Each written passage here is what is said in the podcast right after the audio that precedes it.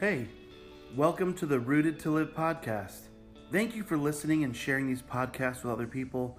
To learn more about or support Rooted to Live Ministries, please visit us at rootedtolive.com. This is episode number four in the Path to Happiness series. Desiring happiness and satisfaction is a longing that is hardwired into our being. The soul is hungry and the heart is thirsty. Jesus has something to say about the insatiable hunger of the human heart and about the relentless thirst of our soul in his Sermon on the Mount. Found in Matthew chapter 5 through chapter 7, we've been considering Christ's teachings on true happiness or the blessed life. In verse 1, we read, Now when he, that is Jesus, saw the crowds, he went up on a mountainside and sat down. His disciples came to him, and he began to teach them, saying, Blessed are the poor in spirit, for theirs is the kingdom of heaven. Blessed are those who mourn, for they will be comforted. Blessed are the meek, for they will inherit the earth. Blessed are those who hunger and thirst for righteousness, for they will be filled. And that's the part of the message that we're sticking on today. Verse 6 Blessed are those who hunger and thirst for righteousness, for they will be filled. Have you ever had a craving for something, a deep desire? Maybe you've gone on a, a long walk, a jog, a run, and came home just desiring that ice cold uh, glass of water. Uh, for me, sometimes maybe it's uh, a large Coke, but you know what it's like to crave and truly thirst for something. Maybe you have a craving for your favorite foods. My wife lately has been doing a lot of baking on Saturdays. In fact, recently she made these banana chocolate chip muffins, and uh, they're really good.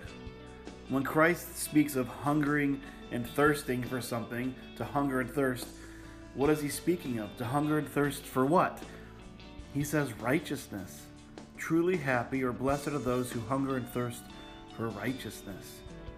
In Jesus' description of those who are happy, there are really uh, two groups of four in these Beatitudes, two sections with four statements in each section. Both groups end with a reference to righteousness. For those who are dependent on God, who are broken, mourning of sin, and empty of self, they would be truly happy, which leads to a desire for righteousness, which the Lord says would lead to filling. From inward to outward, then, to the next section of the Beatitudes, righteousness then takes actions of mercy, purity, peacemaking. All, of course, are characteristics of God, which result in persecution because of righteousness, uh, something Jesus himself can testify to. So the structure gives us what Jesus has in mind concerning righteousness. Now, this word righteousness occurs several times in his Sermon on the Mount, found in chapters 5 through 7 in the book of Matthew. So, a good way to know what he means by righteousness is to consider his use of that word throughout his message. The righteousness he is talking about is not the kind that would naturally come to the listeners' minds of that time. They would have thought of, most certainly, they would have thought of um, influential religious leaders of the day like the Pharisees. But what Jesus is going to show them is that it's a righteousness that they don't even know. In fact, later on in this message, in verse 20, we can read when Jesus says, For I tell you that unless your righteousness surpasses that of the Pharisees and the teachers of the law, you will certainly not enter the kingdom of heaven. I'm sure people would have th- heard this and thought, if that is true, I have no shot then. And they're right. See, I think the whole sermon is setting up an understanding that we have no shot in our own version of do goodness or our own forms of righteousness. It shows us how much we need Jesus. It shows us how much we need the grace and mercy of God. So we have a contrast here. The best that mankind can do, self righteousness, versus the righteousness of God. Righteousness is God's character of holiness demonstrated in tangible and textured ways. So, to hunger and thirst for righteousness is to continually desire God's perfect character to take root in our lives and then continually living it out for the sake of others and the glory of God. Consider Christ's references to righteousness in the rest of chapter 5. They are an example of God's kind of righteousness versus mankind's best effort. Actually, there are examples of how much more God's righteousness surpasses that of the Pharisees, and the listeners would know exactly what Jesus is speaking of. In verses 21 through 26, we see a righteousness that has no hatred in heart. In verses 27 through 30, a righteousness that has no adultery in heart. In verses 31 through 32, a righteousness that keeps covenants. 33 through 37, a righteousness that keeps its word. In verses 38 through 42, we see a righteousness that responds to evil with good. In verses 43 through 48, a righteousness that loves neighbors and enemies. And in Matthew chapter 6 verse 1, we see Christ teaching of a righteousness that gives without desire of praise or reward. Isn't it true that God's form of righteousness surpasses the kind that we can create? I mean, I don't make it through this. I myself um, stumble at every point of this teaching. To live according to this and his version of righteousness is impossible without him. His righteousness shows mercy, is pure in heart, and makes peace.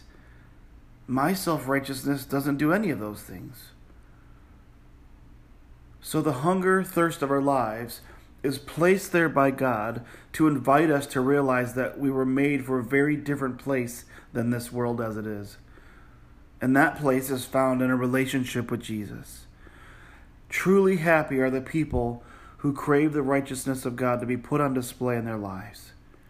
Jesus makes another reference to righteousness in this same message. It's found in chapter 6, verse 33 of the book of Matthew when Jesus says, But seek first his kingdom and his righteousness, and all these things will be given to you as well. Essentially, the same thing as Matthew chapter 5, verse 6. Jesus doesn't want more heartless, disconnected religious experiences for us. He's not desiring for us to have a greater religious experience or more of church or more spirituality, but rather the character of God in our lives. At the end of this sermon, um, Jesus shares for what many is one of the most scary, uh, scariest parts of Scripture. When he says, Many will say to me, Lord, Lord, did we not prophesy in your name and cast out demons in your name and do many mighty works in your name? And then I will declare to them, Jesus says, I never knew you. Depart from me, you evildoers. Evildoers?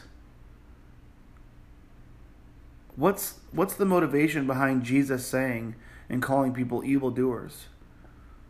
Jesus is saying that it's possible to call him Lord. It's possible to prophesy and be engaged in spiritual warfare and perform miracles, even, but not even know him. And why did Jesus say he didn't know them? Well, they, they weren't seeking to be filled with God's righteousness. Lots of religion, but no relationship. No hunger for God's righteousness in their life. They were fine to try it their own way. So let me share with you a glimpse of the intensity of the religious performance of the people Jesus was speaking of. They had determined, uh, the religious leaders and the Pharisees and the experts of the law had determined that there were at least 240 positive commands in the Old Testament, the do this list, and about 365 prohibition commands, the don't do this list. So, just to be safe, they made commands for themselves to put on top of God's commands so as to safeguard themselves from breaking God's commands. And then they put those additional commands upon all people. Another way to look at it is the Pharisees didn't ask, How can we keep God's law? Because we know that God's law is love, and because He so loves, we love Him and one another. But their view was, How can I not break God's law? How can we make sure we don't break it? Which is different. It's completely different. So they established their own laws on top of God's law, and then would determine their own righteousness as well as judge others' righteousness using their own standard as the measuring device. Let's take example. For, let's consider the Sabbath. The Sabbath is really a gift from God to people, not a gift from people to God. A command to rest. That's to our good. So if we viewed that law, that command, which is really a gift to us with the idea of how do we not break it view, then that means, of course, we, we don't work because we're supposed to rest. And if we consider like plowing a field as work, and plowing literally is dividing dust or dirt, then no one must drag a chair across the floor whereby dust might be divided, because that would be work. That's plowing, and plowing is work, and working on the Sabbath violates God's command. was that God's point of the Sabbath? Do you think anyone ever asked themselves, why are we living like this? There was this Sabbath day when Jesus and his followers were walking through the grain fields, and they picked some heads of grain, rubbed it in their hands, threw the shuck away, and began to eat. The religious elite believed that the disciples weren't keeping God's law. In their minds, any true Messiah would keep their laws and traditions they believed. As Jesus preached against their righteousness and proclaimed himself to be the Messiah, of course they plotted to kill him because his way would destroy their way of life. The disciples were simply feeding themselves. Sometimes it's easy for us to look at those religious folks of old and think that they're ridiculous, over the top, or off base. But couldn't we ask ourselves, do you, do I, do we, or the people we associate with, or our church, do we have laws that we've made equivalent to God's righteousness? Have we added to God's word our own rules and put them on others and judged them as if they're not righteous? We judge and try to determine really if they're in relationship with God based on our own beliefs of how that's supposed to go. Based on their adherence to our own rules rather than Christ's life in them. I can remember uh, growing up, I had a few babysitters in my life. Um, sometimes we had babysitters that would watch my younger brother and I um, through the working hours of the day in the summer while both my parents went to work. I remember one babysitter I had, her name was Rebecca. She was amazing. I think she might have been around 18 or 19 when I was 9 and 10, maybe even to 11. In fact, I can remember now one time thinking, oh man, I'm going to ask this girl to go with me. She's amazing. I never asked her, of course. But I remember at one point, while she was our babysitter, she started dating this guy. And he had a little bit uh, too long of hair for my comfort, and he had an earring. And I thought to myself, oh man, Rebecca's really in trouble because she's dating a guy that couldn't possibly possibly be saved or know Jesus. Because I determined by looking at him what his heart condition was. Now, I was never taught that. My parents didn't put those beliefs on me. I just concluded those kind of things. But what's the truth? You may have been a part of groups before, or churches, or other believers that believed if certain people shopped at certain stores that sold certain products who were backed by certain groups of people that they couldn't be Christ-like or Christian.